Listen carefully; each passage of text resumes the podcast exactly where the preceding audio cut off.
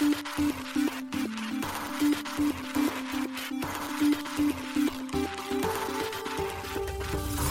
しい経済ニュース。この番組では現当社のメディア新しい経済がブロックチェーン仮想通貨フィンテックに関する日々のニュース解説を平日毎日音声コンテンツでお届けしています。そして新しい経済ではブロックチェーン仮想通貨に関するニュース解説記事やインタビュー記事学習記事などのたくさんのコンテンツを掲載しております。ぜひ新しいひらがな経済漢字で検索してメディアもチェックしてください。そして LINE 公式アカウントではメディアの更新情報を配信しております。LINE 公式アカウントにもぜひご登録ください。この番組は株式会社フィナンシェの提供でお送りします。フィナンシェはスポーツチームやエンタメプロジェクト DAO などのトークンを購入して支援ができる新しいクラウドファンディングサービスです。サッカー J リーグ野球バスケなどのプロスポーツチームをはじめ映画やアイドルインフルエンサーなど100以上のプロジェクトのトークンがフィナンシェで購入できますさらにトークン購入者はプロジェクトに応じたキャンペーンの参加や NFT などの特典もぜひ iOS や Android でフィナンシェのスマホアプリを入れて新たな応援体験を味わってください。あなたの夢がみんなの財産になるフィナンシェ。現当社新しい経済編集部のおつがです。高橋です。はい、本日は4月の26日水曜日です。今日のニュースいきましょう。バイナンス US 約1735億円のボイジャー買収計画を取りやめる。日本アイドルトークン NIDT がコインブックで取引開始。現時点で IEO 価格割れる。アップル MacOS 内に見つかったビットコインホワイトペーパー。最新ベータ版で削除。報道。倒産した FTX レジャー X を約66.8億円で売却へ。Google クラウド Google フォースタートアップクラウドプログラムに Web3 プログラム追加。アービトラム DAO に194億円相当のアーブをエアドロップ。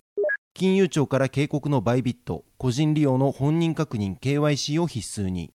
ハードウェアウォレットのレジャーがデロイトと提携。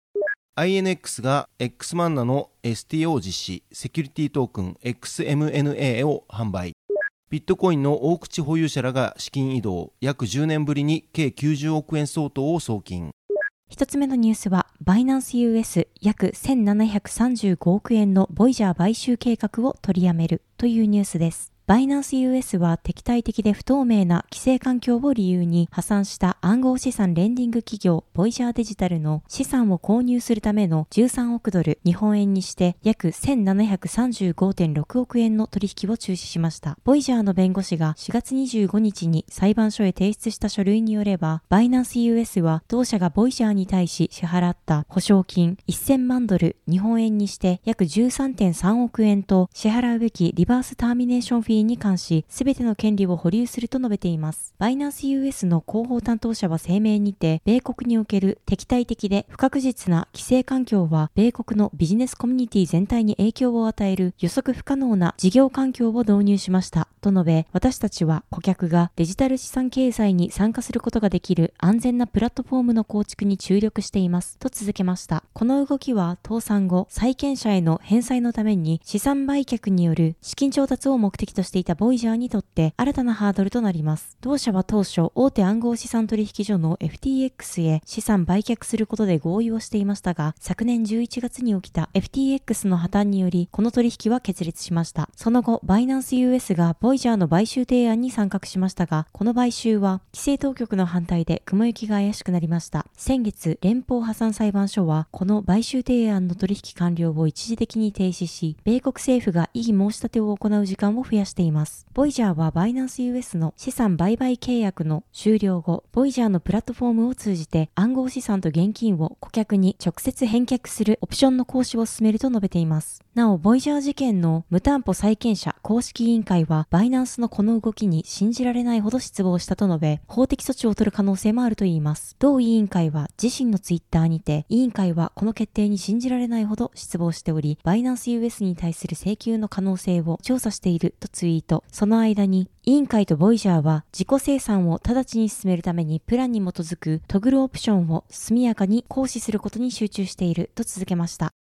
続いてのニュースは日本アイドルトークン NIDT がコインブックで取引開始というニュースです。国内4例目の IEO 案件となった日本アイドルトークン NIDT が暗号資産取引所コインブックにて4月26日正午より取引開始となりました。記事執筆時点4月26日13時半において NIDT の価格は1.91円となっており IEO 販売価格の5円から急落している状況です。なお、この音声を収録している4月26日17時半の時点では NIDT の価格は1.98円となっています。なお、コインブックは NIDT を現物取引にてサービス提供しています。コインブックでは3月よりカルダのエイダの取り扱いを始め、取引所サービスを提供開始しました。そのため NIDT はコインブックが取り扱う暗号資産として2銘柄目となります。NIDT の IEO はコインブック及び DMM ビットコインの2社にて同時に実施されました。本日正午より先行してコインブックが NIDT の取り扱いを開始しましたが、DMM ビットコインでは本日19時より NIDT を取り扱う予定です。なお、DMM ビットコインでは NIDT の取扱い価格について、コインブックの取引所サービスにおける価格気配情報と発注数量、単位時間ごとの価格変動の推移データをもとにした標準偏差情報等を参照しつつ、配信価格を決定いたしますとアナウンスしています。そのため DMM ビットコインでの NIDT 価格はコインブックのオーダーブックの裁量気配置やその中値と同期せずに変動する可能性があると説明されています。また DMM ビットコインはコインブックのオーダーブックが停止する場合でも過去の累積したデータ及び単位時間ごとの売買結果等に基づき当社は配信価格を継続して提示することを基本方針とするとのことです記事に日本アイドルトークン NIDT について解説も載せておりますのでぜひ合わせてご覧ください。続いてのニュースは MacOS のビットコインホワイトペーパーが削除されるというニュースですアメリカアップル提供の MacOS に隠されていたビットコインのホワイトペーパーが最新バージョンのベントラのベータ版では削除されたようです。アップル情報の専門サイト 925Mac が4月25日報じました。報道によるとアップルは25日、開発者向けに MacOS ベントラ13.4、WatchOS9.5、tvOS16.5 の第3ベータをリリースしたとのことです。925Mac が確認したところ、ベントラ13.4においてビットコインのホワイトペーパーが削除されていたということです。MacOS に隠されていたビットコインのホワイトペーパーは技術者のアンディ・バイオ氏が発見し、自身のブログで4月5日に報告。これを各社が報道したことにより話題になっていました。バイオ氏によるとビットコインのホワイトペーパーが隠されているのは MacOS のバージョンモジャブ10.14.0からベントラ13.3までとのことです。なお、モジャブは2018年から提供されているバージョンで、それ以前のハイシエラ10.13についてホワイトペーパーは見つからなかったといいます。このホワイトペーパーは画像編集ツール、イメージキャプチャーのデバイス、バーチャルスキャナー2のサンプルドキュメントとして使用されているということです。バイオ氏がプリンターの修理をしている際に偶然バーチャルスキャナー2を発見し、ホワイトペーパーの存在に気づいたとのことでした。なお過去にも2回この件についての言及がされていましたが、その際にはこの話題は広まらなかったようです。一度目は2020年11月にデザイナーのジョシュア・ディッケンズ氏のツイッター、二度目は2021年4月のアップルコミュニティでの投稿です。今回このようにビットコインのホワイトペーパーが MacOS に隠されていたのはホワイトペーパーに Apple の機密情報が含まれていないため気にせずにエンジニアが削除しなかったのが最も高い可能性ではないかと指摘されています。なおビットコインのホワイトペーパーをめぐっては同ホワイトペーパーを作成したサトシ・ナカモトを自称するクレイグ・ライト氏がホワイトペーパーをサイトに掲載していたビットコインオルグに対し著作権を侵害しているとしてサイトからホワイトペーパーを削除するよう提訴。そして2021年にライト氏が勝訴しています。ライト氏が本物のサトシ仲本であるかどうかはまだ証明されてはいませんがこのような出来事や報道の反響からアップルは MacOS からホワイトペーパーを削除したのかもしれません。続いてのニュースは、倒産した FTX、レジャー X を約66.8億円で売却へというニュースです。経営破綻した暗号資産交換業者 FTX が同社の暗号資産デリバティブプラットフォームレジャー X をマイアミインターナショナルホールディングスの関連会社に5000万ドル、日本円にして約66.8億円で売却することに合意したと4月25日発表しました。FTX は5月4日に行われる公聴会で売却に関する米連邦破産裁判所の承認を求める予定です。FTX の CEO であるジョン・ J・ レイ3世氏は声明にて、私たちはステークホルダーに回復をもたらすために資産を収益化するという私たちの持続的な努力の一例として、マイアミインターナショナルホールディングスとこの合意に至ったことを嬉しく思うと述べています。11月の破産申請以来、FTX は73億ドル以上の現金及び流動的な暗号資産を回収したことを今月初めに報告しています。その一環として資産の売却を続けており、直近では水ブロックチェーンを開発するミステンラボの株式を9500万ドル、日本円にして約127億円で売却することに合意しています。売却先のマイアミインターナショナルホールディングスは、バミューダ証券取引所とマイアミ国際証券取引所を含む米国で登録された複数の証券取引所を所有している企業です。同社はロイターに対し、レジャー X の買収合意を認めましたが、それ以上のコメントは控えています。当時 FTX ではトレーダーらが3日間のうちに同社のプラットフォームから数十億円を引き上げ、救済取引を提案してきたライバル取引所のバイナンスからそれを放棄された後、11月11日に米国で破産保護を申請しました。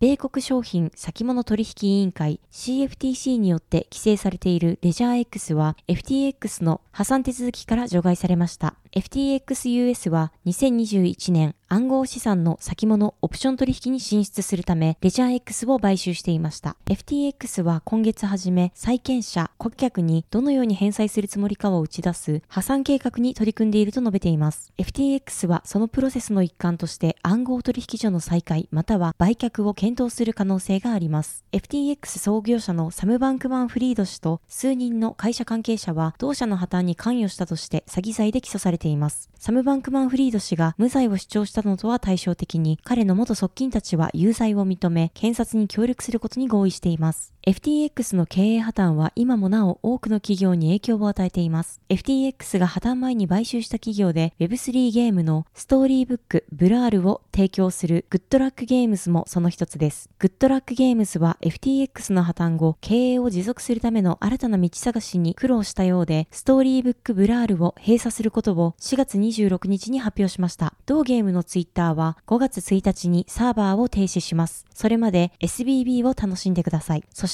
すべての思い出に感謝しますとツイートしています。ストーリーブックブラールはかつてサム・バンクマン・フリード氏が愛したインディーゲームだと言います。同氏はニューヨークタイムズにて同ゲームをちょっとくつろげて心が晴れるゲームだと語っていました。また12月のツイッタースペースにて同氏はバハマで逮捕される数時間前にもこのゲームをプレイしていたと語っています。なお、メディア、ディクリプトによると、ストーリーブックブラールの平均プレイヤー数は FTX 買収前の2022年2月の平均プレイヤー数817人からこの1ヶ月で平均プレイヤー数約331人に59%減少したとのことです。続いてのニュースは Google クラウド Google for Startups クラウドプログラムに Web3 プログラム追加というニュースです。Google クラウド提供のスタートアッププログラム Google for Startups クラウドプログラムに Web3 スタートアップ向けのプログラムが追加されたことが4月26日発表されました。Google for Startups クラウドプログラムでは Google クラウドがビジネスの立ち上げから成功、成長までを支援するスタートアッププログラムです。資金調達を行っていないプレシードスタートアップ向けプログラムとすでに出資を受けているシリーズ A までのスタートアップ向けプログラムの2つが用意されています。新たに追加された Web3 スタートアップ向けのプログラムでは Web3 に関連したプロジェクト及びスタートアップ企業が分散型アプリや Web3 ツール構築に集中できるようにするため Google クラウド提供のアプリ構築プラットフォームであるフルマネージド及びサーバーレスなどをはじめとしたリソースが無償で提供されるといいます。また、プログラムに参加する Web3 プロジェクト及びスタートアップには Google for Startups クラウドプログラムで提供されている資金サポートや Google クラウドのカスタマーケア、新規登録で Google ワークスペースのビジネスプログラムを12ヶ月無料で利用できる特典なども用意されているとのことです。また、Web3 スタートアップ向けプログラム専用の特典としては、一般公開される前の新しい Google クラウド Web3 プロダクトへの早期アクセスや Web3 及び最新の Google クラウドテクノロジーに焦点を当てたハンズオン学習ラボへの無料アクセスが用意されているといいます。さらに Web3 スタートアッププログラムの参加者が知識の共有をできるようにするため、Google クラウドの Web3 プロダクトチームとエンジニアリングチームが参加する Discord チャンネルも開設されているとのことです。また Web3 スタートアッププログラムの参加者はアプトスやセロ、フロー、ヘデラ財団、ニアプロトコル、ソラナ財団らそれぞれの助成金を100万ドルまで利用できるとのことです。さらに、ポリゴンベンチャーズエコシステムファンドやベースエコシステムファンド、ナンセン、アルケミー、サードウェブらもプログラムに参加する Web3 スタートアップ向けに支援協力するとのことです。続いてのニュースは、アービトラムが DAO に1億2000万ドル相当のアーブを配布というニュースです。イーサリアムレイヤー2スケーリングソリューションのアービトラムが DAO に対して総額1億4500万ドル、日本円にして約194億円相当となるアーブトークンのエアドロップを開始しました。このエアドロップはアービトラム財団の提案によって設立されたアービトラム DAO が発表された時に割り当てられたものということです。なお、エアドロップの対象になったのは125の DAO であり、トレジャー DAO と GMX は800万枚、スシスワップ、バランサー、ユニスワップ、カーブ、ドペックスが300万から500万枚のアーブを受け取ったことが分かっています。アービトラム財団はエアドロップの実施予定を4月19日に発表しており、実際にエアドロップを開始したのは4月25日となったようです。このことはナンセンなどの分析会社によって報告されています。アービトラム財団は公式ツイッターにて、これらの DAO とサブコミュニティがアービトラムの成長とガバナンスを促進するためにトークンの割り当てをどのように利用するかを楽しみにしています。と語っています。アービトラムでは3月28日にアービトラム財団による提案。AIP1 に対して初めてのガバナンス投票を実施しました。しかし、同財団がコミュニティの承認を得る前に DAO トレジャリーから7.5億アーブを受け取り、そのうち5000万アーブを使用するなどしてコミュニティの反感を買い、反対票多数で終了していました。その後、まだ使用されていない7億アーブを DAO トレジャリーへ返還することを要求する AIP1.05 が提出され、投票が実施されましたが否決されました。また、フォローアップ提案である AIP1.05 1.1では7.5億アーブを財団に譲渡するという内容が含まれていましたが、これは承認されています。続いてのニュースは、バイビットが KYC を必須にというニュースです。海外暗号資産取引所バイビットのサービスを利用する個人投資家は KYC 本人確認が必要となります。同取引所は個人向け本人確認のよくある質問のページを4月24日に更新。5月8日以降はバイビットが提供するすべてのプロダクトについてレベル1以上の KYC が必要となるとしました。また5月8日時点で KYC を完了していない既存ユーザーはオープンポジションの決済や保留中の注文のキャンセル、ローンの返却、出金のみが許可されるといいます。KYC なしのユーザーは1日2万 USDT、1ヶ月で10万 USDT の出金制限があり、5月8日以降及び5月8日以前及び以降もそれは変わりませんが、5月8日以降は入金ができなくなります。なお、レベル1の KYC を通せば、1日100万 USDT の制限となり、また月間上限額の制限はなくなります。なお、KYC は最短で15分程度、最大48時間かかる場合もあるといいます。しかし、バイビットについては、金融庁が日本で無登録にて暗号資産交換業を行っていると警告を発している取引所であることを伝えておきます。金融庁は3月31日、バイビットの他に、ビットゲット、MEXC、ビットフォレックスに対してインターネットを通じて日本居住者を相手方として暗号資産交換業を行っていると警告しています。なお、バイビットとビットフォレックスが金融庁より警告を受けるのは2度目です。バイビットについては2021年5月、ビットフォレックスは2020年6月に、それぞれ一度今回と同じ内容の警告書が発出されています。続いてのニュースは、ハードウォレットのレジャーがデロイトと提携というニュースです。ハードウェアウォレット開発のレジャーが大手会計事務所デロイトとの提携を公式ツイッターにて4月24日発表しました。今回の提携で両社は互いの専門知識を組み合わせ、デジタル資産や証券に必要な信頼とサポートを提供していくとのことです。なお具体的な提供サービス内容などは発表されていません。レジャーは暗号資産や NFT をオフラインで保有できるハードウェアウォレットを開発している企業です。なお、同社のウォレットアプリ、レジャーライブと物理ハードウェアウォレットをペアリングすることで、暗号資産の購入やスワップ、運用のほか NFT の干渉ができるようになっています。レジャーは昨年11月、バイナンスと提携。この提携により、ユーザーはレジャーライブアプリからバイナンスのアカウントを作成することができ、バイナンスアカウントを保有していれば、レジャーのデバイスから直接クレジットカードなどを通じて法定通貨で暗号資産が購入できるようになったとのことです。また、2月16日には次世代クラウドファンディングサービスフィナンシェ運営のフィナンシェと戦略的パートナーシップを締結しています。デロイトは3月7日、ブロックチェーントレーサビリティスタートアップのサーキュラーと提携、サプライチェーンの可視化に対する顧客、規制当局の高まるニーズに対応すると報告していました。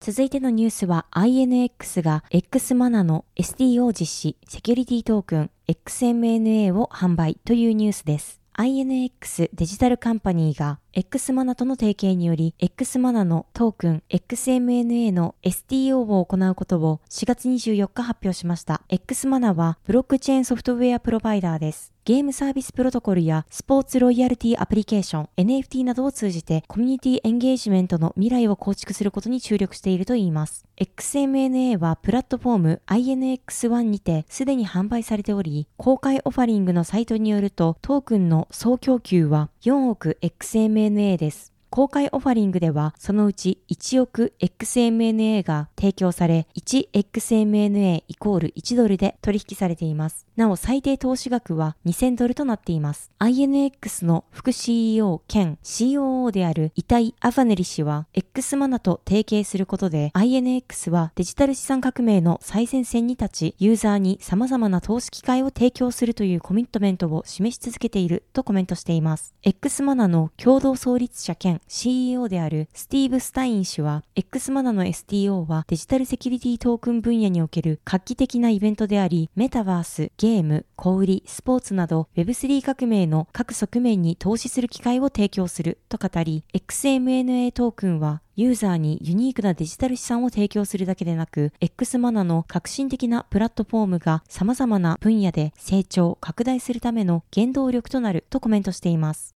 続いてのニュースは、ビットコインの大口保有者らが資金移動約10年ぶりに計90億円相当を送金というニュースです。ビットコインを約10年間にわたって大量保有し続けていた大型保有者クジラがここ数日間で2071.5ビットコインを別ウォレットに移動させました。オンチェーンデータ解析を行うルックオンチェーンが4月21日報告しています。ルックオンチェーンのツイートによると、9年3ヶ月にわたり 6071.5BTC を保有し続けていたクジラが 2071.5BTC を BC19 で始まるアドレスに移動させたことを報告しています。なお、このクジラはビットコインの価格が663ドル、日本円にして約8万9000円だった頃に 6071.5BTC を受け取っていたとのことです。また、同日10年にわたり 1128BTC 日本円にして約41.4億円相当を保有していたクジラが 279BTC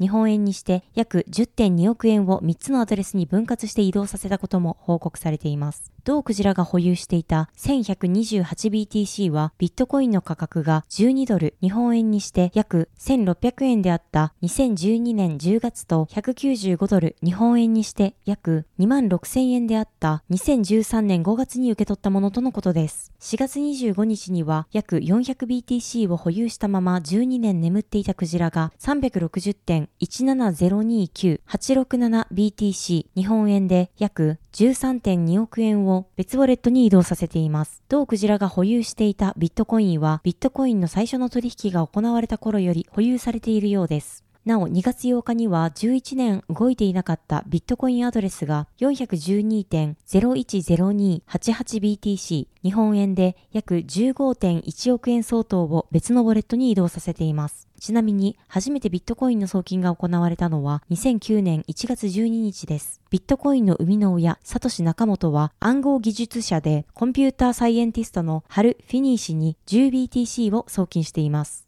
なお、こちらのニュースのビットコインの日本円換算は2023年4月25日16時30分時点での価格となります。はい、本日のニュースは以上となります。このように私たち新しい経済編集部では、ブロックチェーン、暗号資産に関するニュースを平日毎日ラジオで配信をしております。本日ご紹介したニュースはすべてサイトの方に上がっております。ぜひサイトの方も見に来てください。新しいひらがな、経済漢字で検索して見に来ていただければと思います。それでは本日はありがとうございました。ありがとうございました。